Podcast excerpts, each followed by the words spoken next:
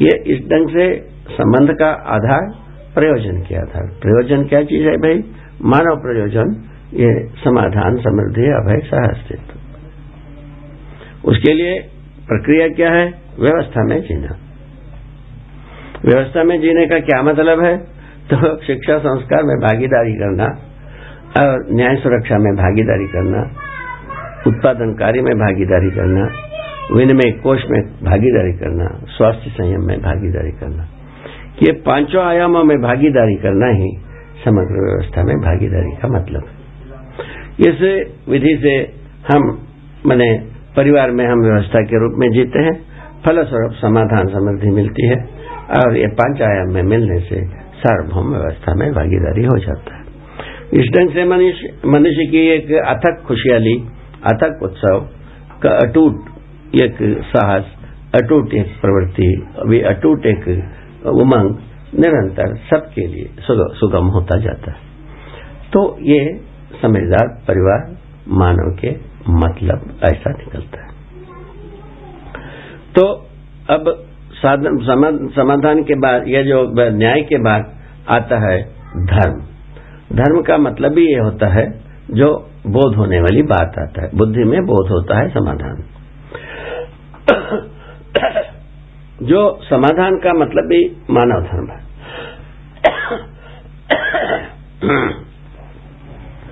व्यवस्था में जीना मानव धर्म व्यवस्था में जब जब जीता है आदमी, तब तब आदमी समाधानित रहता है। अव्यवस्था में जीता है, तब तब वो समाधान के स्थान पर समस्या से ग्रसित हो जाता है। ये बात सबको समझ में आता है। इस इस क्रम में हम समाधान चाहते हैं या समाधान आप समस्या चाहते हैं, हर व्यक्ति से आप हम सर्वे कर सकते हैं। हर परीक्षण, निरीक्षण, सर्वेक्षण में हम इन तथ्यों को पाते हैं मानव के साथ। तो हर मनुष्य समाधान के प्यासे समाधान के प्यासे क्यों हैं? इसके ऊपर थोड़ा सा आपके सम्मुख प्रस्तुति मानव धर्म समाधान के समान है। समाधान बराबर सुख, मानव सुख धर्मी है। समस्या बराबर दुख, समस्या को आदमी चाहता नहीं तो भय और प्रलोभन के साथ समस्या सदा सदा बना रहता है। और समाधान समाधान तो होते ही नहीं भय और प्रलोभन के साथ। हम सोचते हैं भय और प्रलोभन के साथ समाधानित हो जाए। ऐसा सारा संसार तुला हुआ है। विज्ञान संसार भी तुला हुआ है और ज्ञान संसार भी तुला है। सभी इसी में तुले हैं। बहुत हज़ारों वर्षों की इतिहास में भय और प्रलोभन ही एक परिवार के गठन में, गठन के मूल में। और व्यक्ति भी भय और प्रलोभन से भरा हुआ, ये दिखाई पड़ती है। इसके आधार पर, भय और प्रलोभन के आधार पर हम व्यवस्था को समीकरण करने के लिए तमाम एक प्रशिक्षण कार्यक्रमों को आज भी संपादित करते हैं, जबकि व्यवस्था नाम की चीज़ हो नहीं पाता है। हर जगह में जो कुछ भी एक बार भाई के साथ, प्रलोभन प्रलोभन के साथ भाई एक एक कहीं ना कहीं ये काम चलाओ विधि से स्वीकार भी लिया, उसी क्षण से वो टूटने के लिए कार्यक्रम शुरू हो ही जाता है। टूटते टूटते एक दिन पुनः भय और प्रलोभन से कि झगड़ा शुरू हो गया। झगड़ा शुरू हो गया तो पुनः उसको मिलाने की कार्यक्रम। इस ढंग से राज़ी गाजी की कथा बहुत सुदूर विगत से चले आ रही है। इसके आधार पर कोई व्यवस्था अभी तक हुआ नहीं, न कोई व्यवस्था होने वाला नहीं अब किया किया जाए वाला बात आता है उसका उत्तर मूल्य और मूल्यांकन के आधार पर ही व्यवस्था होगी। परिवार व्यवस्था भी उसी आधार पर होगी। प्रौद्योगिकी व्यवस्था भी इसी आधार पर होगी। प्रशासनिक, शासनिक व्यवस्था भी इसी आधार पर होगी। और मैंने कोई ऐसा जगह नहीं जिसमें ये मूल्य और मूल्यांकन से व्यवस्था ना हो सके। हर परिस्थितियों में व्यवस्था होगी। व्यवस्था का मतलब यही है तो मनुष्य अपने प्रामाणिकता को प्रस्तुत कर सके और व्यवस्था में भागीदारी कर सके। और न्याय को निर्वाह कर सके। इन तीन बातों पर निर्भर है। तो इन तीनों बात इसी से आती है तो न्याय, धर्म, सत्य पूर्वक ही इन तीनों बात पूरा हो पाता है। मन, हर मनुष्य इसमें निर्वाह करने में समर्थ है और न्यायपूर्वक जीना हर व्यक्ति चाहता है, वो इसकी पूरा संभावना है। दूसरा मुद्दा समाधान के साथ जीने की बात आता है, व्यवस्था में जीना हर व्यक्ति चाहता है, व्यवस्था को सुगम बनाना हमारा काम है। वे सुगम कैसे होते हैं? समझदारी को लोकव्यापीकरण विधि से। तो हर परिवार में, हर व्यक्ति में, हर बच्चों में समझदारी का सूत्र और व्याख्या प्रवेश होने की व्यवस्था देना ही शिक्षा संस्कार का मतलब है। ऐसे सार्थक शिक्षा के लिए आप हमको कटिबद्ध होना एक आवश्यकता ही है, और हम कटिबद्ध ही हैं। हम इसके मुद्दे में और कुछ आपके सम्मुख रखना चाहते हैं। शिक्षा विधा में हम ये देखा है तो शिक्षा का मानवीकरण। पहले आपको बताया था, दर्शन। दर्शन के बाद विचार। विचार के बाद शास्त्र। शास्त्र के बाद योजना। योजना में एक योजना बताया, जीवन विद्या योजना, जिसमें मनुष्य परिवार मानव होने के लिए काफ़ी गुंजाइश है। तो इससे आदमी परिवार में एक व्यवस्था के रूप में जी सकता है। यदि परिवार यदि जीवन विद्या सटीक हाथ लगे, ये हर प्रौढ़ व्यक्ति, युवा व्यक्ति और वृद्ध व्यक्तियों के लिए यह योजना को तैयार किया। बच्चों के लिए शिक्षा व्यवस्था को तैयार किया। मानवीय शिक्षा के बारे में। शिक्षा का मानवीकरण कहा जा सकता है, या मानवीय शिक्षा कहा जा सकता है। ऐसे शिक्षा के लिए भी प्रयत्न किया। ऐसे शिक्षा को हम एक स्कूल में प्रयोग किए। यह पाँचवें वर्ष का अनुभव है। इसमें हम ये पाए तो इसमें इस इस प्रयोग में, और जो बहुत एक सामान्य एक उपलब्धि पाई। तो वो स्कूल है स्कूल चल रही है तो बिजनौर ज़िले में गोविंदपुर नाम की एक स्थली है, वहाँ चल रहा है। जिसमें जीवन विद्या के आधार पर शिक्षा का मानवीकरण करने गए, और उसका प्रभाव क्या पड़ा, उसको वहाँ देखा गया। हमसे भी बहुत पहले इसको शिक्षा को स्थापित करने की पहले भी, बाद में भी, लोग बहुत सारे शिक्षा, शिक्षाविद यही कहते रहे, बच्चों के ऊपर वातावरण का प्रभाव पड़ता है। ये मैं इसका प्रतिवाद करता रहा, यदि मेरे बड़ों के ऊपर भी पड़ता होगा हाँ अवश्य पड़ता है तो मेरे ऊपर भी पड़ा होगा, अवश्य पड़ा होगा। मेरे ऊपर यदि पड़ा होगा तो हम हमें अनुसंधान कैसा कर पाए? यदि यदि वातावरण का प्रभाव से ही हम दबते, फिर बाद में हमको अनुसंधान कुछ करना नहीं था। आप जैसा रहते वैसे ही मुझको भी रहना था। हम क्यों तुमसे भिन्न प्राणी हो गए, भिन्न जानवर हो गए या भिन्न मानव हो गए? उसका क्या क्या आप बताएँगे? उस जगह में लोग चुप होते थे। उसका कोई उत्तर नहीं दे पाते थे, किंतु वे कोई संतुष्ट नहीं हुए। हमारे पास कोई प्रमाण नहीं रहा। क्या करते हम? तो संयोग से एक स्कूल में हम शिक्षा का मानवीकरण करने का क्रियाकलाप लगाए और जिसमें ये पाए गए तीसरे, चौथे वर्ष तक तीसरे वर्ष तक ये पाए तो बच्चों का प्रभाव वातावरण पर होने लगे। वातावरण का मतलब उनका गाँव घर में बच्चों का प्रभाव डालने लगे। बच्चों में एक ऐसी अरमान, उमंग आई तो जीवन के रूप में हर बच्चे अपने को पहचाना हुआ मानने लगे और व्यवस्था में जीना अति आवश्यक है, इस बात को भी स्वीकारने लगे। इसमें परिणति ये हुई बहुत सारे बच्चों ने जो शिक्षा के, जो जो टीवी वगैरह में जो जो कुछ भी होता है, उसके बारे में उनका मूल्यांकन होने लगी। उसमें सार कुछ नहीं है, इस ढंग से निस्सार है, ये भी निकलने लगे। उसी के साथ साथ उनका घर परिवार में जो कुछ भी आदतें रही हैं, उनके ऊपर प्रभाव पड़ा और गाँव में एक परिवार दूसरे परिवार के साथ वैर भाव रही है, मुकदमाएँ होती रही है। हर दिन मारपीट की नौबत आती रही, गाली गलोच होती रही है वह सब धीरे धीरे शमन हो गई अभी उन गाँवों में तो विरले कभी झड़प हो जाए तो हम नहीं जानता हूँ, किंतु हमको जितना जानकारी है उसके अनुसार वहाँ पर झगड़ा झांसा नहीं है। ये बात, ये ये प्रभाव पड़े। और इसी को हम कहते हैं वातावरण पर बच्चों का प्रभाव पड़ा। ये प्रभाव को देख करके हम सबको काफ़ी एक यकीन हुई, ये शिक्षा में कोई दमखम है।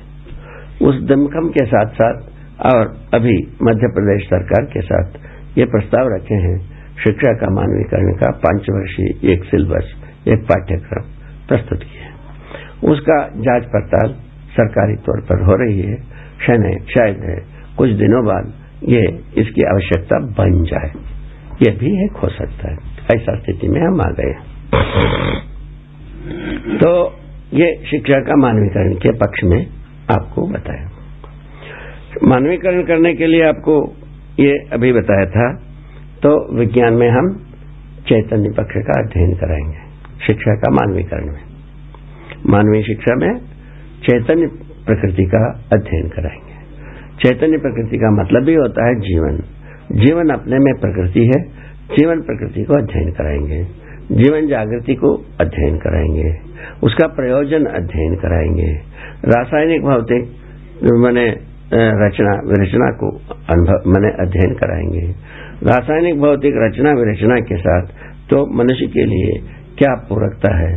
और मनुष्य इन संसार के लिए कितना पूरक है?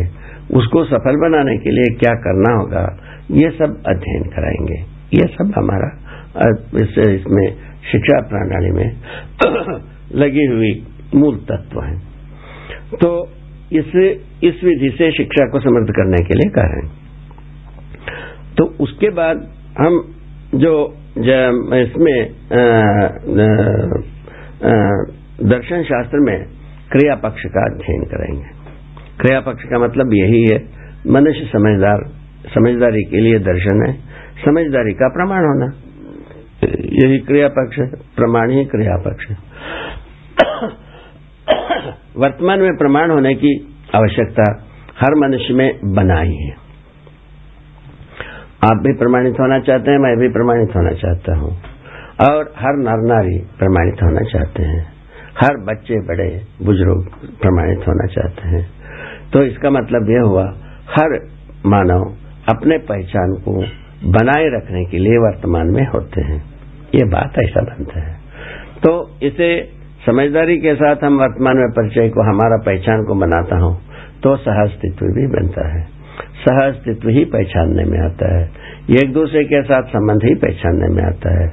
मूल्यों को निर्वाह करना ही बनता है और मूल्यांकन में उभय तृप्ति होना बनता है। ये स्वाभाविक क्रियाकलाप है। इन तथ्यों के साथ हम आगे बढ़ते हैं। व्यवस्था में जीने के लिए। व्यवस्था शाश्वत तथ्य इस अर्थ में है? इस तथ्य शाश्वत तथ्य किस अर्थ में है? इस अर्थ में है कि अस्तित्व में हम ये ये तथ्य को देखा है, प्रत्येक एक अपने त्वासहित व्यवस्था है। तो त्वासहित व्यवस्था को हमने ये देखा है कि बेल का झाड़ होता है उसमें बेलत्व समाई रहती है। कैसे? बेल को लंदन में, बेल वृक्ष को लंदन में देख लीजिए, उसका गुणधर्म। भारत में देखिए, उसका गुणधर्म और गुणधर्म। जलवायु के अनुसार जितना परिवर्तन होना होगा, किंतु भौगोलिक स्थिति के अनुसार, ये बेल का झाड़, बेल का जो धर्म है, आचरण है, उसको बनाए रखता है। पीपल का झाड़ अपना आचरण को बनाए रखता है। आचरण बीज वृक्ष न्याय। बीज से वृक्ष होता है तो पीपल का झाड़ी होगी। और वृक्ष में यदि बीज होगा तब पीपल का बीजाई होगी।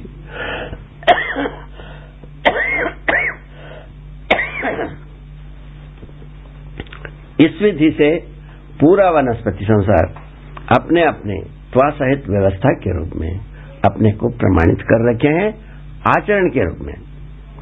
इनमें जो देश विदेश कहीं भी आदमी है जो किसी एक वनस्पति के साथ यदि दोनों समझे हों, एक दूसरे के साथ कोई शंका नहीं करते। समझते नहीं है तो कोई शंका करने की बात भी नहीं है, और समझ गए हैं तो कोई शंका नहीं करते हैं। उसी प्रकार गाय। गाय को आप कहीं भी ले जाइए। गाय का आचरण वत नहीं है। लंदन में भी वत नहीं है, भारत में भी वत नहीं है, अमेरिका में भी वत नहीं है, और कहीं भी वत नहीं है। पूरा धरती की छाती पर कहीं भी गाय रहेगी। गाय का आचरण वही है। उसी पर गधा, घोड़ा, बिल्ली, कुत्ता, ये भी अपने अपने अपने आचरणों में वो बहुत सुदृढ़ है।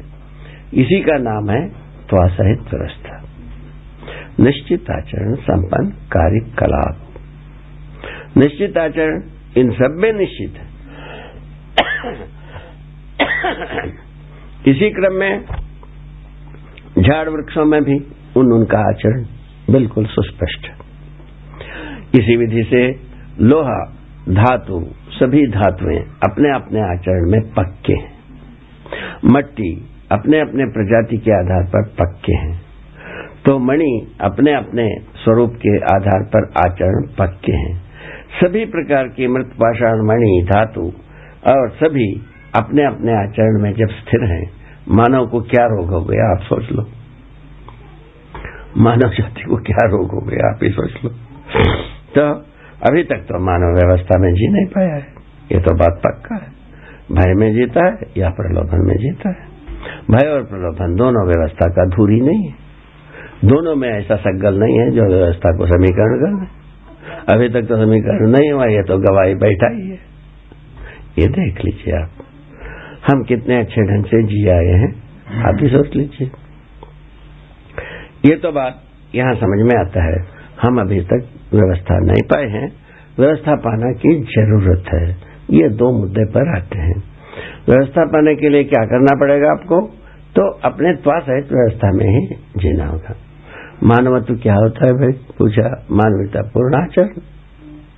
पहली बात मानवता पूर्ण आचरण के बारे में पहले भी एक बार ज़िक्र कर चुके हैं, पुनः और एक बार हो जाए तो मानव का आचरण, मूल्य चरित्र नैतिकता का संयुक्त स्वरूप है। मूल्य का स्वरूप यही है, संबंध मूल्य मूल्यांकन उभय तृप्ति ये इसका प्रमाण है। जो परिवार में स्वतः होना ही है, ये नहीं होगा तो कोई परिवार नहीं है। चाहे जितने भी अपन कूट लें, पीस लें, पैर पटक लें, कोई मतलब नहीं। कितने भी कर लें, इतने ही। तो उभय तृप्ति होने की स्थिति में ही परिवार है। उसके कम में कोई परिवार होता नहीं। इससे ज़्यादा की ज़रूरत नहीं पड़ती। क्या अद्भुत लीला है। तो ये घटित होने के लिए मानव स्वयं स्वयं स्फूर्त जुम्मेवार है। इसमें लदाओ, फसाओ अर्जाओ घटाओ, कटाओ, ये कोई चीज़ लगता नहीं है। स्वयं स्फूर्त विधि से ये आदमी संबंधों को पहचानेगा, मूल्यों को निर्वाह करेगा मूल्यांकन करेगा तो उभय तृप्ति पाकर उत्सवित होगा। यही विधि बनी हुई है, जिसको मैं स्वयं जी के देखा है। ये मुख्य बात है। व्यवस्था में जीने से एक अद्भुत बात, ये तो चरित्र रहेगी ही। ठीक है ना? इसी के साथ और मूल्य की बात आती है। मूल्य जो है जो, संबंध मूल्य मूल्यांकन के रूप में पहचाना गया। चरित्र को स्वधन स्वनारी, स्वपुरुष दयापूर्ण कार्य के रूप में पहचाना गया है। इसको भी आचरित करके देखा गया है। इसमें समाधान समाधान बनता है। और नैतिकता को भी आचरित करके देखा गया अपने तन मन धन रुपये अर्थ को सदुपयोग, सुरक्षा करके देखा गया है। इससे भी अभयता बनती है। बहुत अच्छे ढंग से मनुष्य आश्वस्तता पूर्वक जी सकता है। ये बात देखा गया। ये मानवीयता पूर्ण आचरण है। उसके बाद आता है मानव का परिभाषा। मानव अपने परिभाषा के रूप में मनाकार को साकार करने वाला है। मन में जो जो कुछ भी आ गई, आकार, घर बनाना है, उसको साकार करने वाला है। यंत्र बनाना है, उसको साकार करने वाला है। और कुछ करना है, साकार करने वाला है। ये सब मनाकार को साकार करने वाला। मन स्वस्थता का आशावादी है। मन बने सुखी होने की आशावादी है। क्योंकि मानव धर्म ही सुख है, आशावादी रहवे करेगा। उसको कहाँ से अपन काट पीट करके अलग करेंगे? तो मानव अपने में मना, मनस्वस्थता का आशावादी है। अर्थात सुख की आशा में ही रहता है। इस ढंग से मनस्वस्थता का आशावादी हुआ। इस ढंग से मूल्य चरित्र नैतिकता का स्वरूप अपने को समझ में आता है। इन इन इन परिभाषा के अनुसार मनुष्य जो है, जहाँ तक मनाकार को साकार करने की बात है, उसको आदमी पा गया है। मनाकार को साकार करने का काम दो विभाग, दो कक्ष में होता है, दो विधा में होता है। एक महत्वाकांक्षा विधा में होता है, एक सामान्य आकांक्षा विधा में होता है। तो सामान्य आकांक्षा विधा में आहार, आवास, अलंकार संबंधी वस्तु और उपकरणों को बनाने की बात आती है, वो कर लिया है। और महत्वाकांक्षा संबंधी बात को भी पूरा कर लिया है। दूर श्रवण दूरगमन, दूरदर्शन संबंधी वस्तु और उपकरण होता है, उसको भी पूरा कर लिया है। और भी यदि बचा कुचा होगा तो वो भी पूरा कर लिएगा ये तो बात समझ में आता है। जहाँ तक आचरण की बात है, वो माइनस है, वो नहीं मिलता है। कहा नहीं मिलता है? न तो शिक्षा में मिलता है, न तो संविधान में मिलता है। संविधान में मानवतापूर्ण आचरण को अभी तक मूल्यांकन करने की कोई व्यवस्था नहीं हो पाया किसी संविधान में नहीं हुआ है। कोई संविधान में नहीं। तो शक्ति केंद्रित कोई संविधान में मानवतापूर्ण आचरण को प्रमाणित करने का प्रावधान होते ही नहीं। क्योंकि मानव संविधान है ही नहीं, है शक्ति केंद्रित शासन। उस विधि से वो होना ही नहीं है, चाहे कुछ भी कर ले। तो इस ढंग से हम मानवतापूर्ण आचरण को मूल्यांकित करने का कोई साहस जुटा नहीं पाए ऐसे समझदारी को जोड़ नहीं पाए ऐसे समझदारी से संपर्क होना संभव नहीं हुआ। यही इतिहास की जो कड़ी में जुड़ी हुई कमियाँ हैं। इन कमी को पूरा करने, करने के बाद ही मानव इस धरती पर स्वस्थ रूप में जी पाएगा। तब तक तो यही रहेगा झगड़ा झांसा उसको मारो काटो और उस पर चढ़ाई करो उसको उसको उस देश को मिटाओ, इस देश को मिटाओ, इस प्रकार के काम करते हैं। इस पचड़े से छूटने के लिए समझदारी ही एकमात्र उपाय है। ये उपाय को अपनाना चाहिए, ऐसा मेरा सोचना वो उपाय को अपनाने के लिए हम शिक्षा में, शिक्षा का मानवीकरण करना एक बहुत आवश्यक तत्व उसमें क्या तत्वों को हम प्रवेश कराएँगे? विज्ञान के, विज्ञान जो पढ़ाते हैं, उसके साथ चैतन्य प्रकृति का अध्ययन समावेश करेंगे। मनोविज्ञान में संस्कार पक्ष का समावेश करेंगे। और दर्शन शास्त्र में क्रिया पक्ष का, प्रमाण पक्ष का समावेश करेंगे। ठीक है? भूगोल में मानव और मानवीयता का समावेश करेंगे। इतिहास में मानवीय व्यवस्था को समावेश करेंगे। ठीक है? तो इस ढंग से शिक्षा के तमाम भागों में हम मानवीयता को अपने जो पाठ्यक्रम में और पाठ्य पुस्तिका में लाकर पढ़ाने की व्यवस्था करेंगे। इससे मनुष्य को अपने आप से जो व्यवस्था में जीने की प्रवृत्ति और अपने को प्रमाणित करने की प्रवृत्ति, अपना पहचान के साथ समाधान समृद्धि या भय, सहअस्तित्व में जीने की एक अवसर, एक आवश्यकता, एक सफलता के जगह में हम पहुँच सकते इसीलिए शिक्षा का मानवीकरण की आवश्यकता है। शिक्षा का मानवीकरण होने के बाद ही मानवीय शिक्षा का मतलब पूरा होता है। मानवीय शिक्षा होता है, समझदारी आता ही है।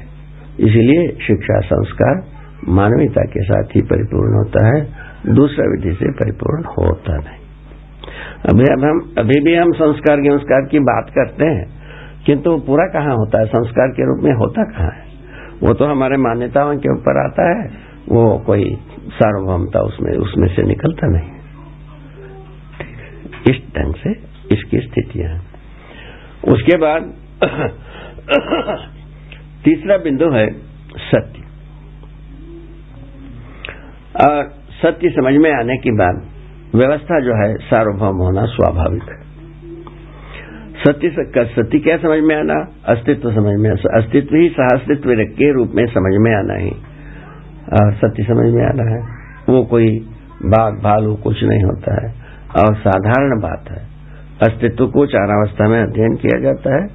अस्तित्व को स्वयं में, सत्ता में संपर्क प्रकृति के रूप में ही अध्ययन किया जाता है। ये चीज़ हर बच्चों को, बड़ों को समझ में आता ही। तो इन प्रकृति के साथ हमारा पूरकता प्रकृति हमारे मानव के साथ पूरकता की बात का अध्ययन। इन्हीं पूरकता विधि से हम जीने की कला को विकसित करने पर और मानवीय व्यवस्था ही होता है और दूसरा कुछ होता ही नहीं है। केवल करना क्या है? हम समझ भर लेना है और कुछ नहीं है। उसके ऊपर ये सब अपने आप से बाढ़ लगती है। हम जब कभी सोचेंगे, व्यवस्था ही सोचेंगे, न्याय में ही जिएँगे, व्यवहार में ही जिएँगे और परिवार में ही जिएँगे प्रामाणिकता को ही प्रमाणित करेंगे और कुछ कार्रवाई नहीं करेंगे, उस स्थिति में पहुँचते हैं। इस ढंग से हम ऐसे गम्य स्थले में पहुँचते हैं, जिससे हम एक ऐसी आश्वस्त, विश्वस्त और समृद्ध होने की जगह में पहुँचते हैं। ये मुख्य मुद्दा की बात है। ऐसी हम जैसा ही हम अस्तित्व को समझते हैं अस्तित्व को व्यवस्था के रूप में समझते हैं। हमारे में ये स्वाभाविक रूप में अंत प्रेरणा होना स्वाभाविक है कि हम भी व्यवस्था में जिएँगे। क्योंकि अभी ये देखा गया है, जो ये जो कुछ भी है, अव्यवस्था है, अनिश्चित है, ये कह करके विज्ञान पढ़ाते हैं। इन पढ़ाने के फलस्वरूप हर हर विद्यार्थी, जो प्रतिभाशाली विद्यार्थी, अपने में अपने को एक अव्यवस्था होना स्वीकार ही लेते हैं। और उसके बाद अव्यवस्था को पैदा करने में भागीदारी करते ही हैं। दूसरा कुछ करते ही नहीं। जैसा, इसका उदाहरण, जो जीता जागता हुआ अमिताभ उदाहरण, ये पूरा ये धरती। धरती का, धरती में अभी हम अपने इसमें विज्ञानियों ने ये बताते जा रहे हैं, धरती में ताप बढ़ रहा है। ताप बढ़ने का मूल तत्व क्या है? उसके ऊपर जाएँ तो पता लगता है केवल कोयला को निकालने से और पेट्रोलियम पदार्थ को निकालने से धरती में ताप बढ़ गए। इतनी ही बात हुई। कैसे ये बढ़ गई? क्यों क्यों बढ़ गई? वाला बात वो भी जानते हैं, हम भी जानते हैं। कैसे?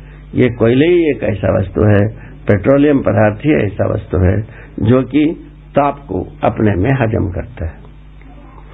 धरती में ताप को हजम करने का ताकत कोयला और पेट्रोलियम पदार्थ के साथ जुड़ी हुई। तो हम क्या करते हैं, इस पदार्थ को ही निकाल देते हैं और धरती में ताप बढ़ना बनता ही। है ताप पड़ने से क्या विपरीत परेशानी पैदा हुई? तो समुद्र की पानी का सतह बढ़ने लगे। पानी का सतह बढ़ करके कई कितना बढ़ सकता है? तो हम जहाँ बैठे हैं, वहाँ दो तीन चार सौ फुट पानी हो सकता है। और इन्हें गिने चोटियाँ बचते हैं पर्वत की। और कुछ बचते नहीं। सब अपने आप से सही है। काम सही है। हम सही काम कहिए ही है। इसीलिए सही काम हो गए परिणाम। ये इस ढंग से हम फंस गए तो इसको ठीक करने के लिए जो मान बने बड़े बड़े देश आवाहित करता है, सब मिलकर के इसको ठीक करें। और शुरुआत किसने किया? ये इतिहास स्पष्ट किया है। तो ये जो ये जो जब हम बिना समझे ईंधन व्यवस्था के लिए पेट्रोलियम पदार्थ, कोयले को उपयोग किया। ये धरती के साथ हुई जांचती है और गलती है।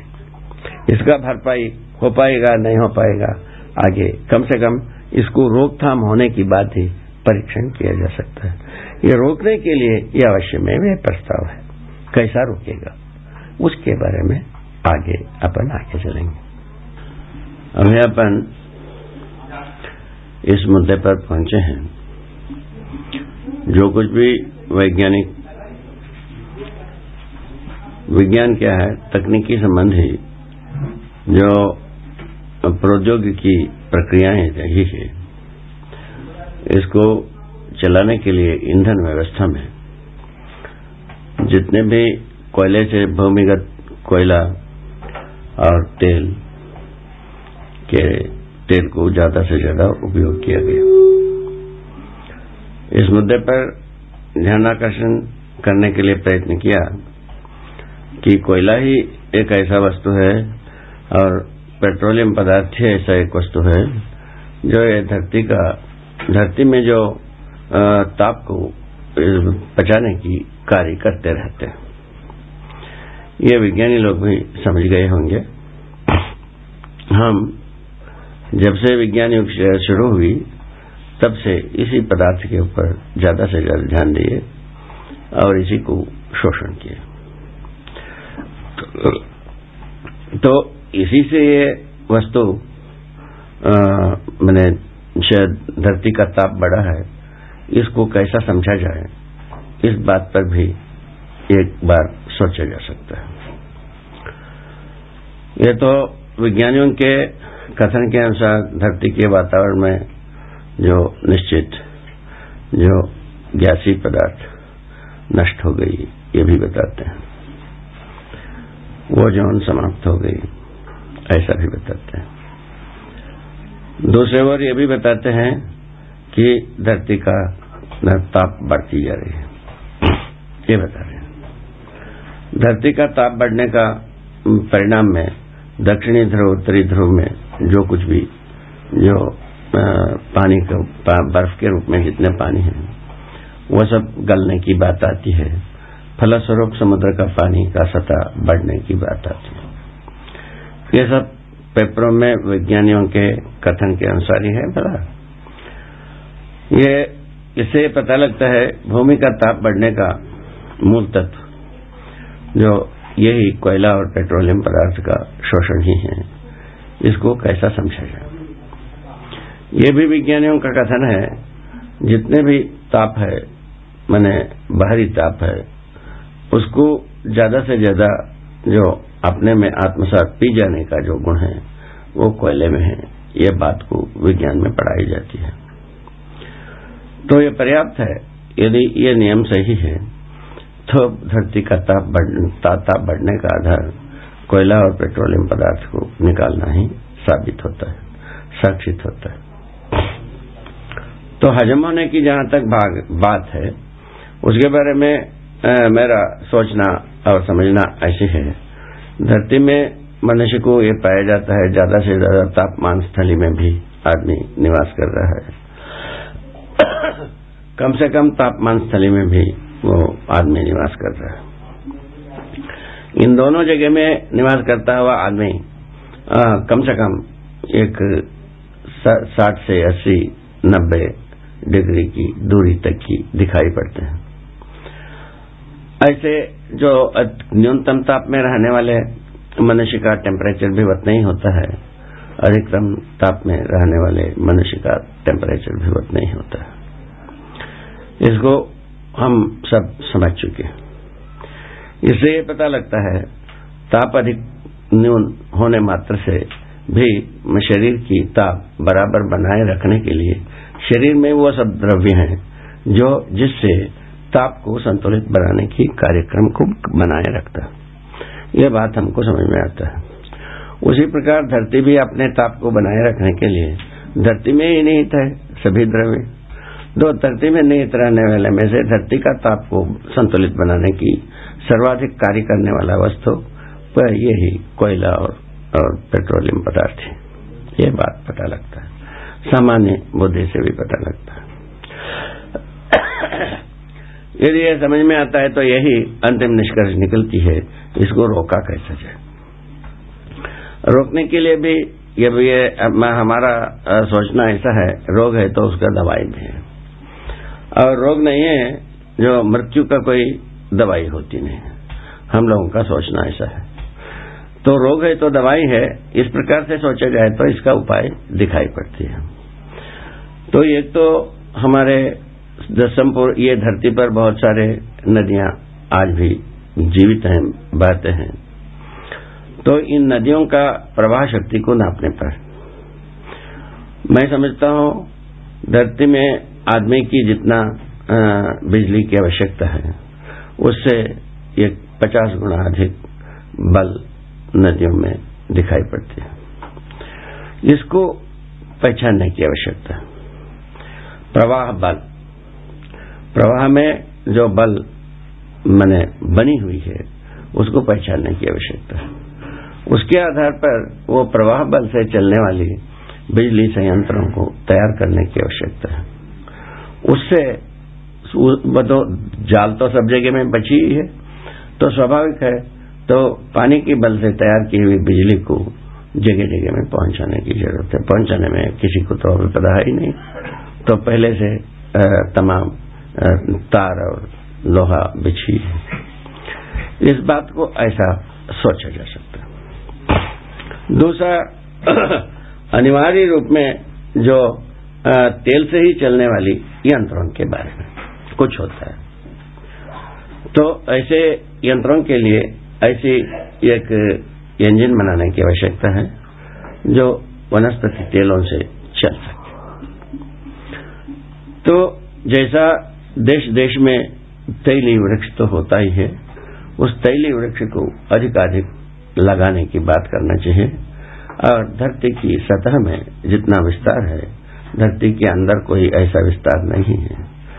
ये जितना सतह में जितना हम तेल पैदा कर सकते हैं, भूगर्भ का तेल की आवश्यकता या उसकी उपज उतना हाई भी नहीं है। तो ये भी एक बात पर ध्यान देने की आवश्यकता है। तीसरी मुद्दा, जो सूर्य ऊर्जा के वो ध्यान आकर्षण लोगों का है भी, और भी ज़्यादा तीव्रता से उस ओर ध्यान देने की आवश्यकता सूर्य ताप को और अपने व्यवहारिक संयंत्रों में, व्यवहारिक कार्यों में, यंत्रों में, संयंत्रों में लाने की उपायों को खोज लेना चाहिए। इन तीन उपायों से मनुष्य को मानव जाति को, अभी जितना मानव जाति के पास आवश्यकता है, तेल और बिजली की, उससे अधिक अपन अपन धरती की सतह में पाने की योग आता है। धरती की सतह में प्रवाह शक्तियाँ, प्रवाह बल बनी हुई है। धरती की सतह में ही तेल स्वाभाविक रूप में पैदा हो सकता है। धरती की सतह में ही सूर्य ताप का उपलब्धि निरंतर बना रहता है। इस पर अपने को ध्यान देने की आवश्यकता सूर्य ताप का स्रोत धरती की किसी न किसी भाग में सदा सदा बनाए रहता है। ये इसको निरंतर हम प्राप्त करने की युक्तियों को सोचा जा सकता है। ये इस ढंग से हम ऊर्जा संबंधी जो परेशानी है, उससे मुक्त हो सकते हैं। और इसके लिए जो तेल और खनिज तेल और ये कोयले को उपयोग करने के जो अभी तक की धृष्टता किए हैं, उस जो स्वाभाविक ये गलती से मुक्ति पा सकते हैं। ये मुक्ति पाने की बात है, इस विधि से ये मुक्ति पाने की विधि भी रखी हुई है। अभी करना ना करना हमारे इच्छा पर निर्भर है। तो ये चीज़ सदा सदा जो अभी प्रौद्योगिकी संसार में जो दक्ष हैं, जो धरती के अंदर से कोयला वगैरह निकालते, निकालने के लिए इतना फौज खड़ा किए हैं। तो इन्हीं की काम है इसके बदले में इसको तैयार करने की बात। जिम्मेवारी ऐसे ही आती है। इन जिम्मेवारी को यदि निर्वाह करते हैं, हो सकता है तो हम धरती के साथ किए जाने वाले अपराध कार्य रुक सकते हैं। रुकने की बात ही सोचा जा सकता है, धरती की, धरती अपने बलबूते पर कितना पुनः अपने को समझ बना पाता है, नहीं बना पाता है, ये बात को सोचने की बात। ये तो हुई, एक तो धरती का ताप समुद्र समुद्र जो है, समुद्र की सतह बढ़ने की बात हो गई। तीसरे एक तलवार मानव जाति के सिर पर मडरा रहा है। शायद है उस ओर विज्ञानियों को, ज्ञानियों को उस ओर ध्यान गया है, नहीं गया है। पेपरों में वो बात आती नहीं है। इसीलिए ऐसा कह रहा हूँ। तो तीसरा तलवार मेरे आँखों में दिखती है। ये धरती पर जब कभी भी पानी घटित हुई है। वह पानी के लिए कम से कम दो प्रकार की भौतिक वस्तुओं का योग होना ज़रूरत है। दोनों मिलन मिलने के बाद अपने अपने चरित्र को छोड़कर, आचरण को छोड़कर, तीसरे आचरण के लिए समर्पित हुए, तब यहाँ पानी का संभावना घटना घटित हुई।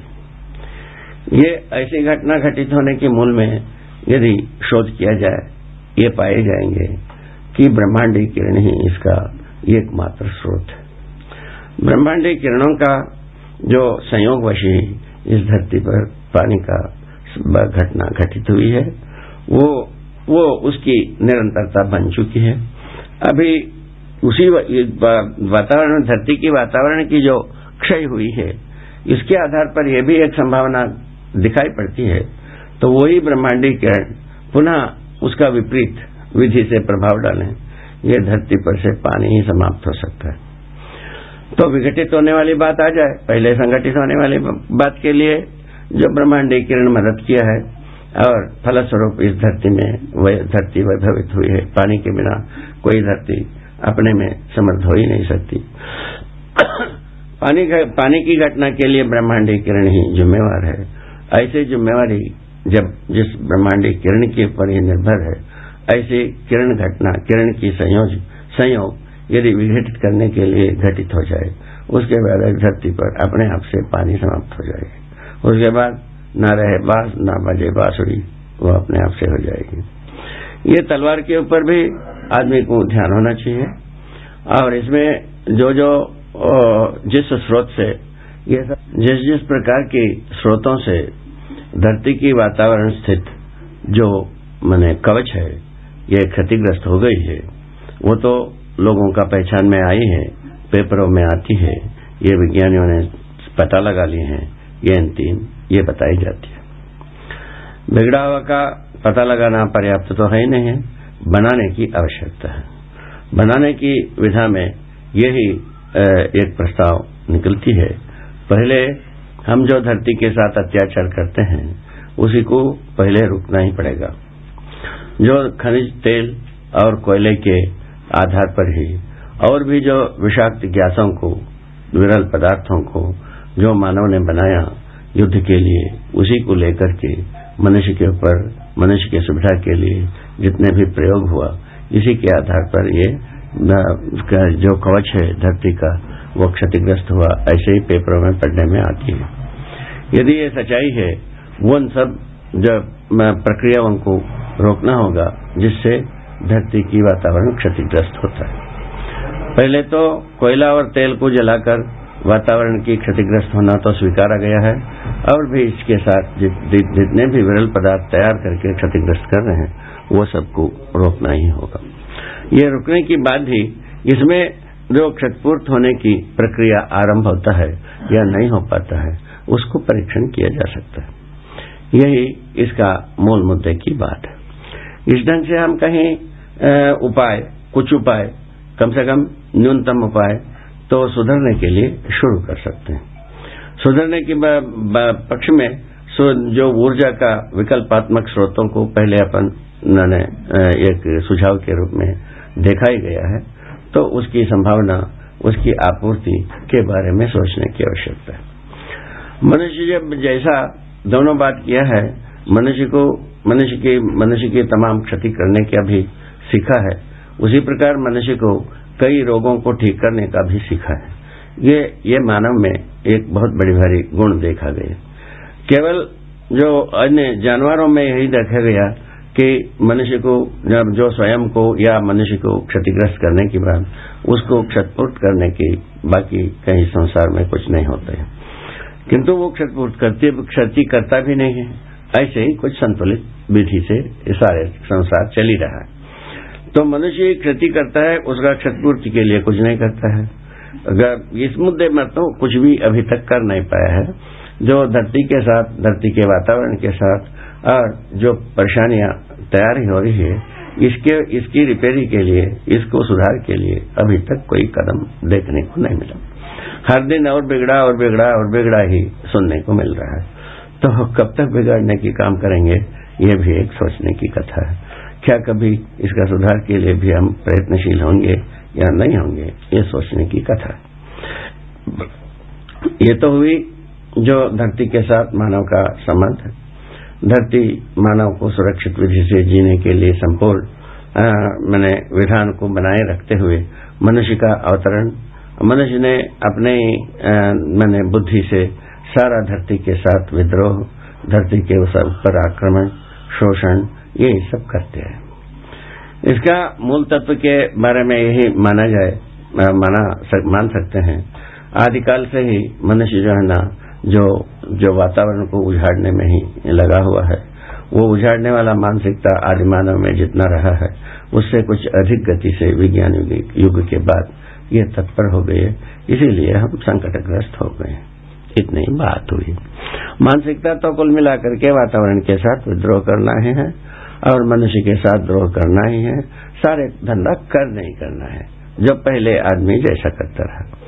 जैसा पहले आदमी इसके, नस्ल के आधार पर जो अपने को मान करके दूसरे नस्ल वाला आदमी के ऊपर हमला किया, मारा, कोटा, पीटा, ये सब किया ही है। रंग के आधार पर भी किया ही है। उसी के साथ साथ चल करके जो मनुष्य जो है ना, धर्म के नाम से, संप्रदाय के नाम से यही मारकूट काट किया है। उसके बाद धन और देश के आधार पर भी मारकूट किया है। अभी अभी पूरा आपका किताबों में, इतिहास के नाम से बहुत सारे पन्ने लिखी हुई हैं। इसको हर व्यक्ति देख सकता है। इस ढंग से मनुष्य का पूरा मानसिकता देखा जाए, जो जिसको राज्य कहा जाए, और विशेष करके इनमें यही सब चरित्र देखने को मिले। तो इस परिस्थिति में हम उभरने की बात यदि आती है। यह धरती के वस्तुओं से हमको उभरना है। धरती के वस्तु के साथ ही हम डूबे हैं। ये बात समझ में आता है।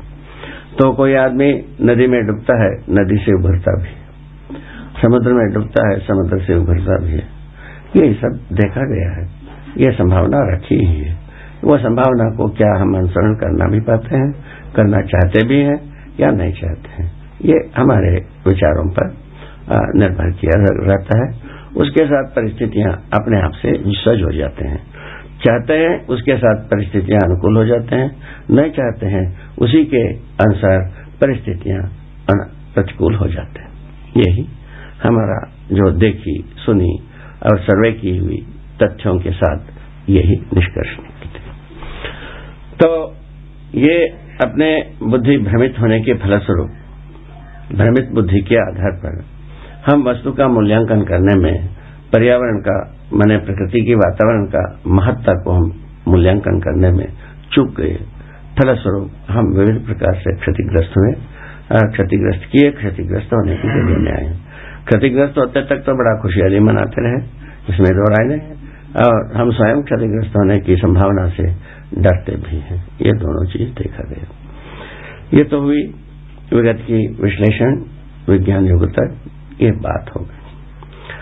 यदि मानव युग तैयार होता है। मानव संचेतना से मानव यदि व्यवस्था के रूप में जीना बनता है। बनने के लिए हम यदि अपने में तत्पर हो पाते हैं। तत्पर होने के बारे में आपको बताया, हम कितने तत्पर हैं, वो हम अपने ढंग से निरंतर काम करते ही रहेंगे। इसमें दो पर मुखापेक्षी की कोई बात ही नहीं है। हम जो आपसे ये भी बता दिए तो जीवन विद्या एक दूसरे के पास पहुँचता है हम समझे हैं, दूसरों को समझा पाए। इसका प्रमाण हमारे पास है, और शिक्षा का मानवीकरण की जो प्रमाण है, वो किसी एक स्कूल में हम लोग तैयार कर चुके वो गोविंदपुर, बिजनौर ज़िले में। और उस प्रमाण और उससे निकली परिणाम के अनुसार शुभ दिखा। उसको लोकव्यापीकरण करने के लिए अभी मध्य प्रदेश सरकार के साथ ये पंचवर्षीय सिलेबस को, पाठ्यक्रम को प्रस्तुत किए हैं। वो यदि यदि समझ में आता है उसकी उपयोगिता, तब उसके साथ हम काम करें। अन्यथा हम किसी न किसी गाँव में मानवीय शिक्षा के बारे में काम करते ही रहेंगे। वो हमसे इतना होता ही है। हमसे जो होता है उसको करेंगे ही। तो इस ढंग से हमारा कार्यक्रम की रूपरेखा है।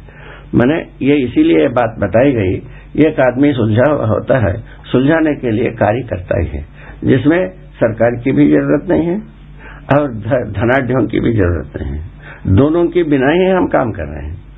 किसी धनाढ़ों के पास जाकर के धन लाए नहीं है, किसी सरकार से हमको कोई पैसा लाना नहीं पड़ा है, इतना काम करने के लिए।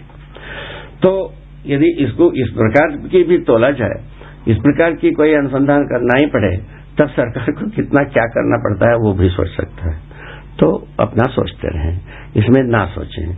ये तो जिम्मेवारी की बात है। मेरे अनुसार हर व्यक्ति शुभ के लिए जिम्मेवार है, ऐसा मेरा सोचना है। तो नासमझी से ही सारा कुकर्मों को करता है, क्षतिग्रस्त होता है। यही मेरा सोचना है, निश्चय यही है।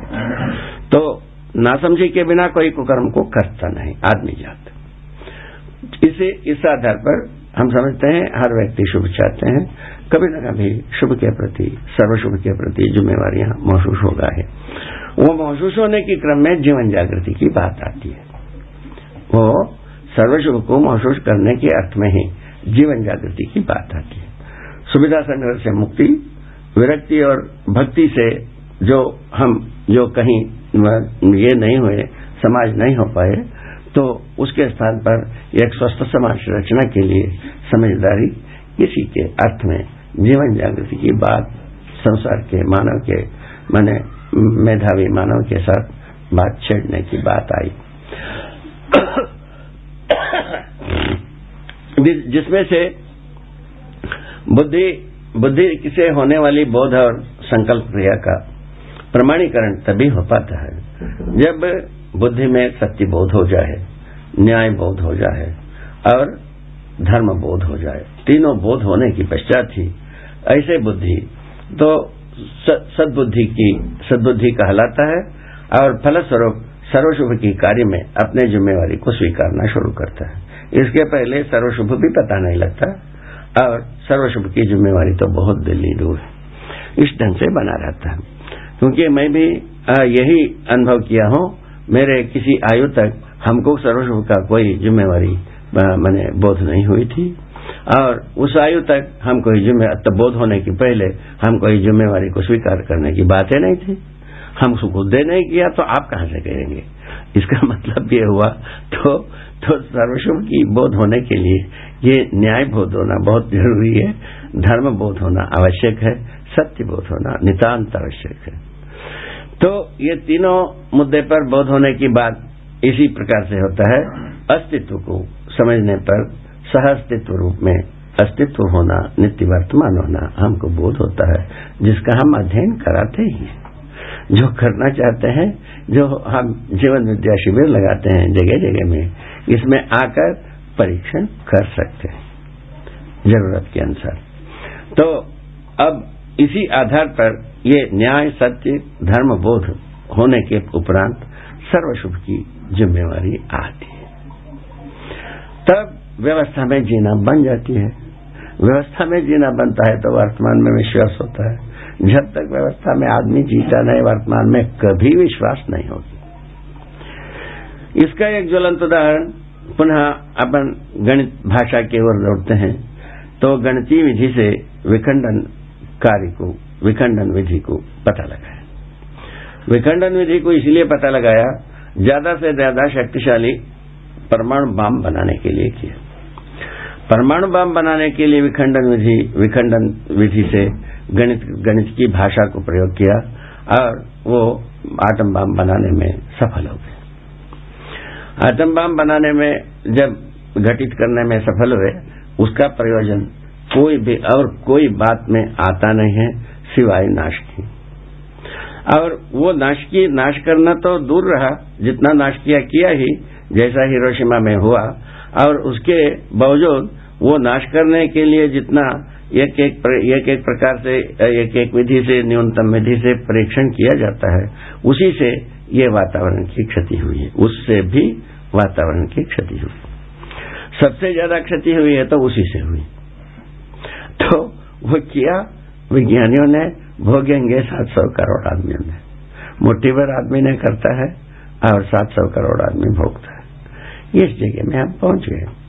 तो नाश के लिए जितने भी हम प्रयत्न किए, उससे हुआ क्या है? मनुष्य के सर्वमानव के लिए, मैंने सामान्य मनुष्य के लिए क्या क्षतिग्रस्ती, क्षतिग्रस्त होने के लिए उपाय कैसा बन गया?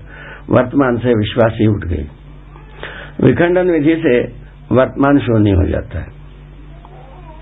शून्य प्राय हो जाता है, कम से कम। तो वर्तमान का कोई, मैंने एक तादाते नहीं मिलता है। जबकि इसके उल्टा है वास्तविकता। नित्य वर्तमान में है। वर्तमान वर्तमान के बिना और कुछ होती, हुआ ही नहीं आज तक, ना होने वाला है। वर्तमान में ही सारे का सारा वैभव, अस्तित्व का वैभव नित्य वर्तमान है, नित्य विद्यमान है। और उसके उल्टा हम गंध में मानते हैं, वर्तमान कुछ ही नहीं है। कितने अच्छे लग रहा है ये, आप सोच लो। तो इस ढंग से हम झूठ की बुलंदा इतना बना चुके हैं, शायद है, शायद ही अपन इससे उभर पाएँगे। ऐसे ही मुझको लगता है। उभरना होगा तो एक ही विधा है, मनुष्य अपने को, अपने पर विश्वास करना पड़ेगा। यदि विश्वास आटम पर विश्वास करेगा, तलवार पर विश्वास करेगा, डंडा पर विश्वास करेगा, पत्थर पर विश्वास करेगा वो तब तक तो आदमी आदमी पर तो विश्वास करेगा नहीं। ये तो बात सच्चाई है। स्वयं पर विश्वास करने के लिए स्वयं का अध्ययन आवश्यक है। स्वयं का अध्ययन में यही आती है, न्याय धर्म सत्य को हम सटीक समझना। न्याय कहाँ से आती है? संबंधों के आधार पर। धर्म कहाँ से आता है? व्यवस्था के आधार पर। और सत्य कहाँ से आता है? अस्तित्व के आधार पर। कितना सहज है? अस्तित्व तो नित्य वर्तमान है प्रभावशाली है। सह अस्तित्व नित्य प्रभावी है। व्यवस्था जो मनुष्य को जोड़ करके बारे सारे संसार की तीनों अवस्था के संपूर्ण वैभव व्यवस्था में ही है। मनुष्य को भी व्यवस्था में होने की शायद तरस किसी न किसी अंश में हर व्यक्ति में निहित रही है। इसको ऐसा पूछ करके देखा गया है आ, क्या आप व्यवस्था में जीना चाहते हैं? अव्यवस्था में जीना चाहते हैं। उसका उत्तर यही निकलता है कि व्यवस्था में जीना चाहते हैं। तो दूसरा, ऐसा भी पूछा पूछा, पूछ के देखा गया है, लोगों में, अधिक, मैंने दो चार सौ लोगों में ऐसा पूछा गया है, कि क्या आप शासन में जीना चाहते हैं? क्या व्यवस्था में जीना चाहते हैं? उसका उत्तर यही निकलती है, व्यवस्था में जीना है। ऐसा बोलते हैं। नहीं, पूछने मात्र से उत्तर ऐसा निकलता है। अब व्यवस्था का बोध हमारे पाठ्य, पुस्तिकाओं में, प्रचलित पाठ मैंने शिक्षा में कोई व्यवस्था का बोध होता नहीं। व्यवस्था का बोध होने से, बोध होने के बाद व्यवस्था में हम जीने के उपरांत हम मानव धर्म को निभने में योग्य हुआ। मानव धर्म का मतलब और कुछ होता नहीं है, केवल व्यवस्था में जीना ही मानव धर्म है, और कुछ धर्म नहीं होता। सभी अस्तित्व में हर वस्तु व्यवस्था में ही जीना व्यवस्था में भागीदारी करना ही धर्म के रूप में दिखता ही। तो पदार्थ संसार अपने अस्तित्व धर्म के रूप में अविनाशीता के रूप में संपूर्ण पदार्थ अपने को बनाए रखे हैं। इसीलिए पदार्थ अवस्था अस्तित्व धर्म के रूप में हमको दिखाई पड़ती है।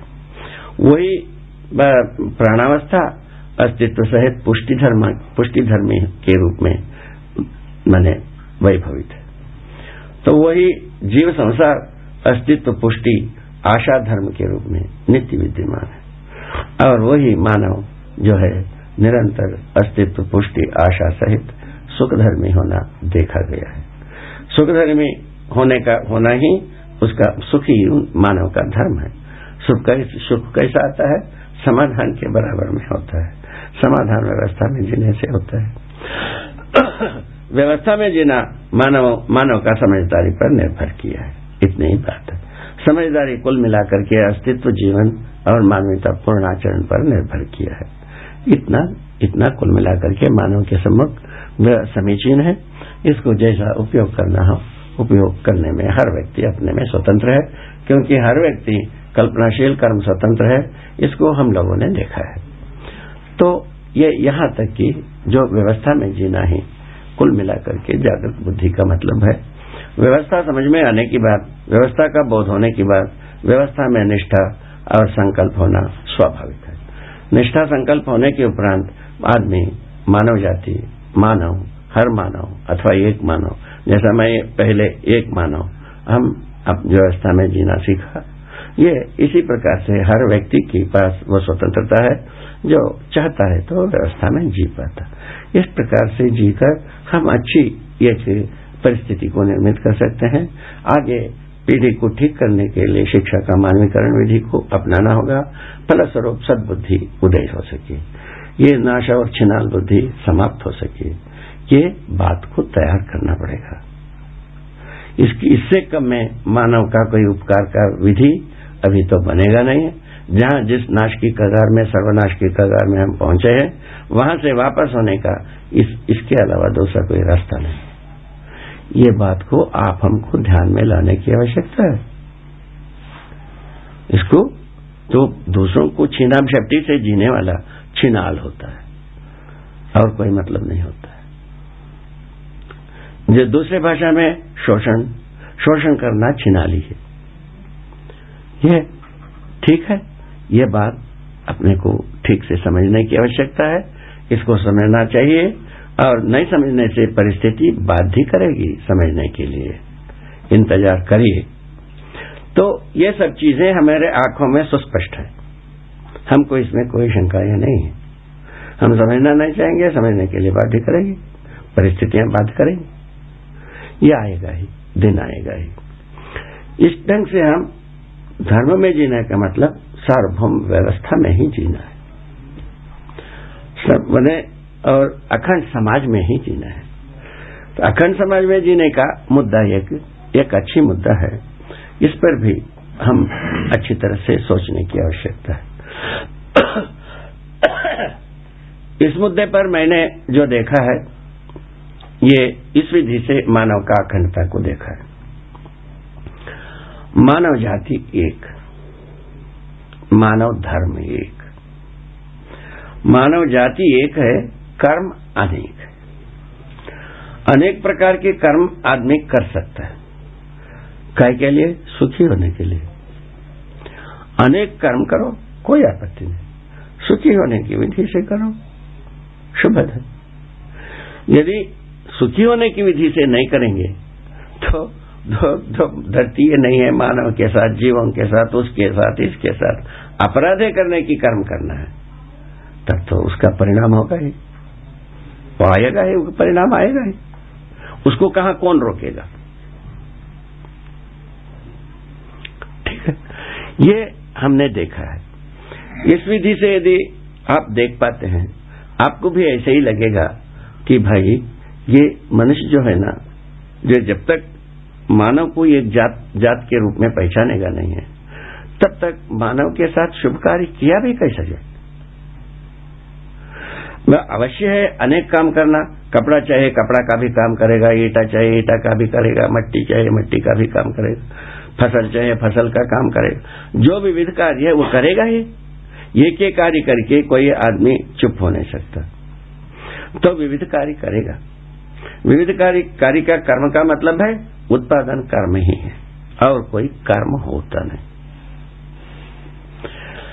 ये उत्पादन कर्म विविध होगा ही। आप हम कुछ नहीं कर सकते। अब रह गया, अभी इसके पहले और भी कुछ बातों को हम कर्म कहते रहे वो उसके बारे में भी पहले भी, पहले ही हम उसका स्पष्टीकरण कह चुके हैं। तो वैदिक विचार के अनुसार कर्म उसको मानते हैं, स्वर्ग में, स्वर्ग जिससे मिलता है। वो स्वर्ग जिससे मिलता है, उसका प्रमाण तो किसी के पास नहीं रहता है, किंतु कहते हैं इससे स्वर्ग मिलता है। उस पर जो आस्था करते हैं, ऐसा कर्म करते भी हैं, करते आए भी हैं, आज भी कर रहे हैं। ठीक हो तो मेरे अनुसार कर्म के अनुसार, कर्म का जो परिभाषा बनता है, किसी न किसी उत्पादन में अपना तन मन धन को मैंने नियोजित करते हैं। यही कर्म है। इस कर्म से, इस कर्म विधि से हम अपने आवश्यकता से, अपने परिवार की आवश्यकता से अधिक उत्पादन कर सकते हैं, समृद्धि का अनुभव कर सकते हैं। ये स्थिति बनता है। मैं उसका स्वरूप, मैं का स्वयं, मैं स्वयं इसका प्रमाण हूँ।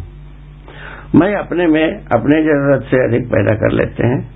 यद्यपि मैं अभी अठहत्तर वर्ष के आयु में हूँ, और इसके बावजूद मैं जितना परिश्रम करता हूँ, मैं तो ये नहीं जान कहता हूँ तो हमारे पूरे परिवार से अधिक मैं अकेले उत्पादन करता हूँ।